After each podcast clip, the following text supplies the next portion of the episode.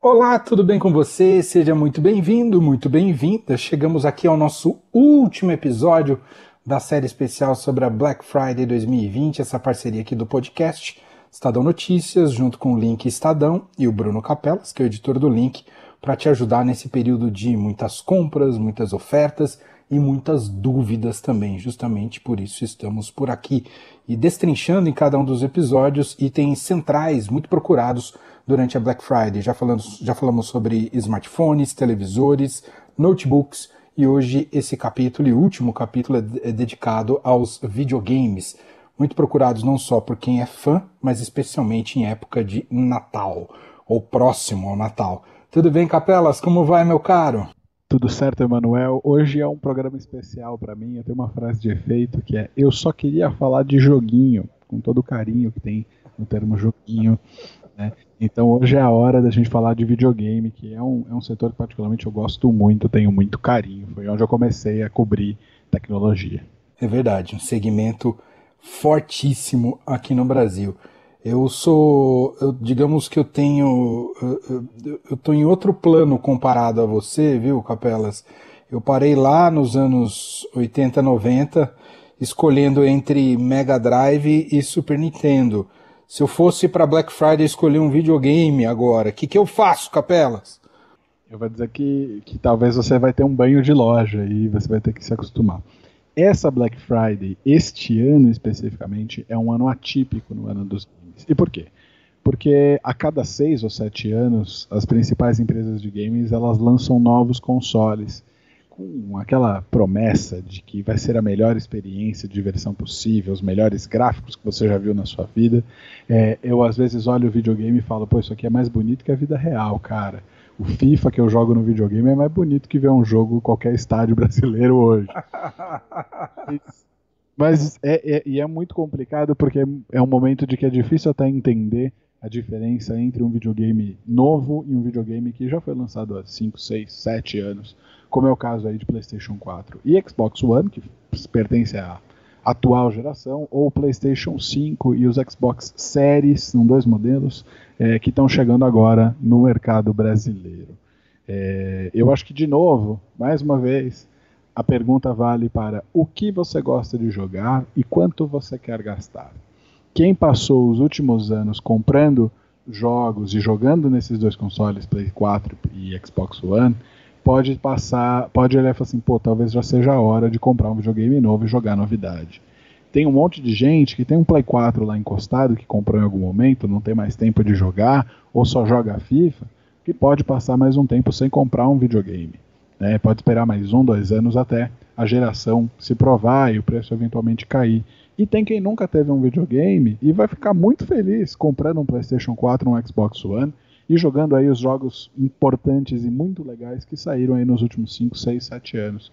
É, teve jogos incríveis, estamos falando aí de Last of Us, The Witcher, é, God of War, estamos falando de muitos Assassin's Creed, Call of Duty, é, tem muito jogo bacana, muitas experiências legais desses últimos anos que merecem ser jogadas e, que muita gente não jogou. Então, por exemplo, para você, mano, talvez valha a pena comprar ainda um videogame que não é o novo que é o antigo, mas que pode te trazer alegria, porque no fim das contas é um pouco isso. Um videogame é uma caixa preta que a gente joga um monte de coisa legal lá dentro. Atari não, né, o, Capelas? Atari só tem edição retrô, mas as edições retrô não são muito boas. Não vamos entrar no assunto edições retrô, porque a gente está meio mal servido disso aqui no Brasil. Mas tem, isso é uma coisa que tem. Tem muita gente que na nostalgia compra uma edição retrô é um videogame que ele tem 40, 50 jogos antigos na memória, o controle igualzinho, e pluga na TV. Mas, né, deixa pra lá esse assunto. Ô Capelas, fazer esse recorte com o passado, né? Antigamente, quando um dos nossos amiguinhos tinha um videogame, a gente fazia fila para jogar. Hoje eu sei que dá para jogar todo mundo online. O que, que é preciso levar em conta justamente para esse, esse perfil de console e de dinâmica de jogar videogame. O, todas as, as marcas hoje oferecem já nesse com essa ideia, com essa proposta, Capelas? Todo mundo tem, tem, tem jogo online, nem todo jogo é online, mas a maioria dos jogos que estão online e os consoles também. É, porém, não é tão simples assim. Não é só botar o, o, o videogame no Wi-Fi e sair jogando. Para você jogar online hoje, todas as marcas têm serviços, que eles chamam de serviço de assinatura. É, a Sony tem a PlayStation Plus, a Microsoft tem a Xbox Live Gold e o, a Nintendo tem o Nintendo Switch Online. São serviços que vão custar ali uma média de 10 a 30 reais, dependendo do tempo que você assina, de quanto você assina, é, de que pacote você está assinando, porque tem planos mensais, semestrais, anuais, é, e que vão permitir que você em, conecte a rede dessas empresas para poder jogar. Infelizmente, a gente está num momento da indústria em que você que tem um PlayStation não vai poder jogar o mesmo jogo com o seu amiguinho que tem um Xbox One. E aí isso é um problema que a gente tem. Antigamente era só ir na casa do amigo, pegar o segundo controle e sair jogando. Hoje, cada um na sua casa precisa ter o mesmo videogame. E eu já vi amigos meus, por exemplo, que tinham um Xbox, vendeu o Xbox porque todos os amigos tinham PlayStation e ele queria jogar com os amigos. É, isso é uma coisa importante para você calcular e considerar. Ah, quais são os videogames que os meus amigos têm? Muita gente tem dois videogames, tem três videogames para poder jogar com todos os amigos. E tem muitos jogos hoje que são baseados nisso. Em você ter uma turma ali de quatro ou cinco amigos, você sempre joga e que você vai cumprir missões online. Então é uma coisa pra, importante para considerar. Qual, qual é o videogame que os meus amigos têm? Né? Nesse momento não é hora de ficar com medo de ser Maria vai com as outras, porque às vezes você pode ficar jogando sozinho. É, e além disso, tem que considerar essa conta aí de pagar não só pelo console, não só pelo jogo, que também custa, mas também pelos serviços. A parte legal desses serviços é que eles têm algumas coisas que vêm junto além dessa coisa de só pagar para poder jogar online. Uma delas é que vários deles têm uma biblioteca de jogos. A Nintendo, por exemplo, você pode jogar jogos do Super Nintendo e do Nintendinho de graça se você tem uma assinatura. Você baixa lá um programa e tem o Mario antigo, aquele 8 bits, tem Zelda, tem Metroid, tem Donkey Kong, tem vários jogos legais. A Nintendo, né, a Sony e a Microsoft, por sua vez, dão jogos de graça com assinatura. Então você ganha dois ou quatro jogos, dependendo aí da assinatura, toda vez para cada mês que você assina. É uma coisa que, se você dá a sorte de pegar um jogo que você já queria jogar, vale a assinatura às vezes até de dois, três, quatro meses. É uma forma deles devolverem o acordo que eles fazem na indústria. É... Só que tem um perhaps. Os jogos que você compra, na, que você ganha na assinatura da Sony, você só pode jogar enquanto mantém a assinatura. Os da Microsoft, você, só, você pode jogar, eles ficam seus para sempre. Um é uma biblioteca, o outro você está ganhando o jogo de fato. O Switch da Nintendo, o Capelas, o que, que ele é? Ele é um, uma espécie de minigame? Então, o Switch é o bicho estranho no meio dessa briga aí que a gente tem entre Sony e Microsoft. A Nintendo já vem há muito tempo se diferenciando do, dos, dos dois rivais, tentando trazer uma experiência diferente. O Switch não é um minigame, mas ele tem uma coisa muito legal, que ele é tanto um videogame para você jogar em casa e conectar na TV, quanto um videogame que você pode levar para qualquer lugar. Ele é um misto de portátil e de videogame de mesa. E isso é muito legal, porque você pode, é mais fácil levar ele para qualquer lugar. Você pode jogar no, no, metrô, no avião. Claro, no metrô é meio complicado por questões de segurança. Mas eu, por exemplo, já fiz isso. É, no avião. É, é, um videogame que você pode levar para qualquer lugar. Ele é ótimo para fazer festa, né? Quando a gente puder fazer festa de novo, é uma boa coisa. E, e é isso. É um videogame muito legal e é o videogame da Nintendo que tem algumas das marcas mais importantes da história dos games, como Mario, como Zelda, como Donkey Kong, como Pokémon, que é uma febre aqui no Brasil. É, então, se você quiser jogar, você gosta muito de alguma dessas marcas, vale a pena considerar o Switch, que finalmente está disponível oficialmente no Brasil. Ele foi lançado em 2017, mas só chegou agora em setembro aqui no Brasil, custa 3 mil reais, é o preço sugerido dele.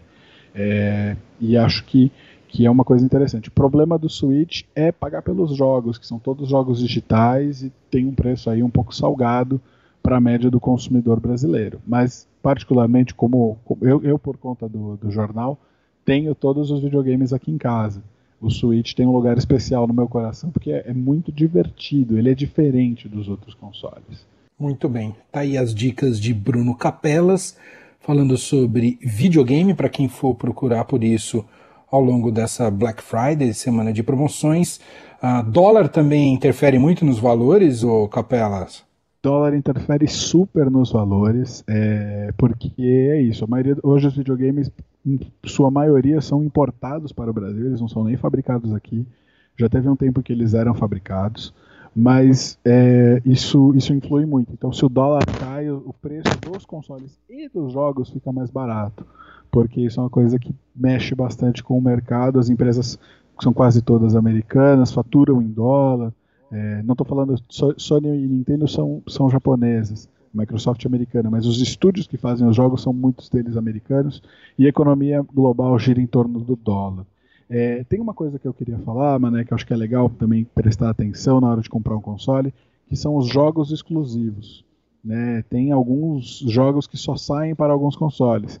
Ah, eu falei da Nintendo, do Mario, que talvez seja mais, mais fácil de explicar. Mas entre Sony e Microsoft também tem isso. E a Sony tem feito muito, muito bem essa, essa discussão, essa, essa coisa. Então, Last of Us, God of War, Horizon Zero Dawn, Gran Turismo. Tem algumas marcas muito fortes que a Sony tem ao redor dela e que fazem muita gente preferir um PlayStation.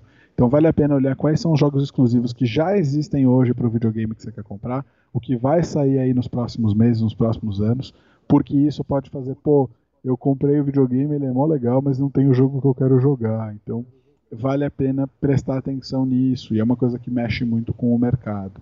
Muito bem, tá aí as dicas fundamentais, importantes aí de Bruno Capelas, para você que for procurar videogames nessa Black Friday. Quem quiser consultar mais é só ir diretamente no site do link e tem um guia de compras lá, né, Capelas? Tem um guia de compras, a gente tem tanto um guia para como escolher o videogame certo, com mais conselhos desses aqui que a gente está dando nesse programa especial, e também um guia com um, um pouco sobre cada videogame que está à venda no mercado brasileiro, tanto das edições antigas, né, PlayStation 4, PlayStation, das edições antigas, PlayStation 4, Xbox One, quanto das edições atuais, PlayStation 5, Xbox Series e o Nintendo Switch aí que é um meio de geração. Assim a gente conclui aqui a nossa série especial sobre a Black Friday 2020, cinco episódios que você pode consultar aqui no feed do Estadão Notícias, no podcast Estadão Notícias, um pouco para te ajudar nesse período de muitas ofertas uh, e muitas dúvidas também sobre o que comprar, como comprar e como ficar seguro que está fazendo a melhor aquisição possível. Agradeço demais a Bruno Capelas, editor do Link, que nos ajudou aqui com todos os detalhes e informações. Capelas, meu caro, mais uma vez, um grande abraço, muito obrigado, viu? Eu é que agradeço pelo espaço e pela companhia de, de ajudar o consumidor a fazer uma compra melhor. É, eu acho que de novo é bom bater nessa tecla. Compre o que você acha que você precisa. É bom para o seu bolso, é bom para o planeta. E foi um prazer estar aqui nessa série de cinco episódios, Manuel. Um abração.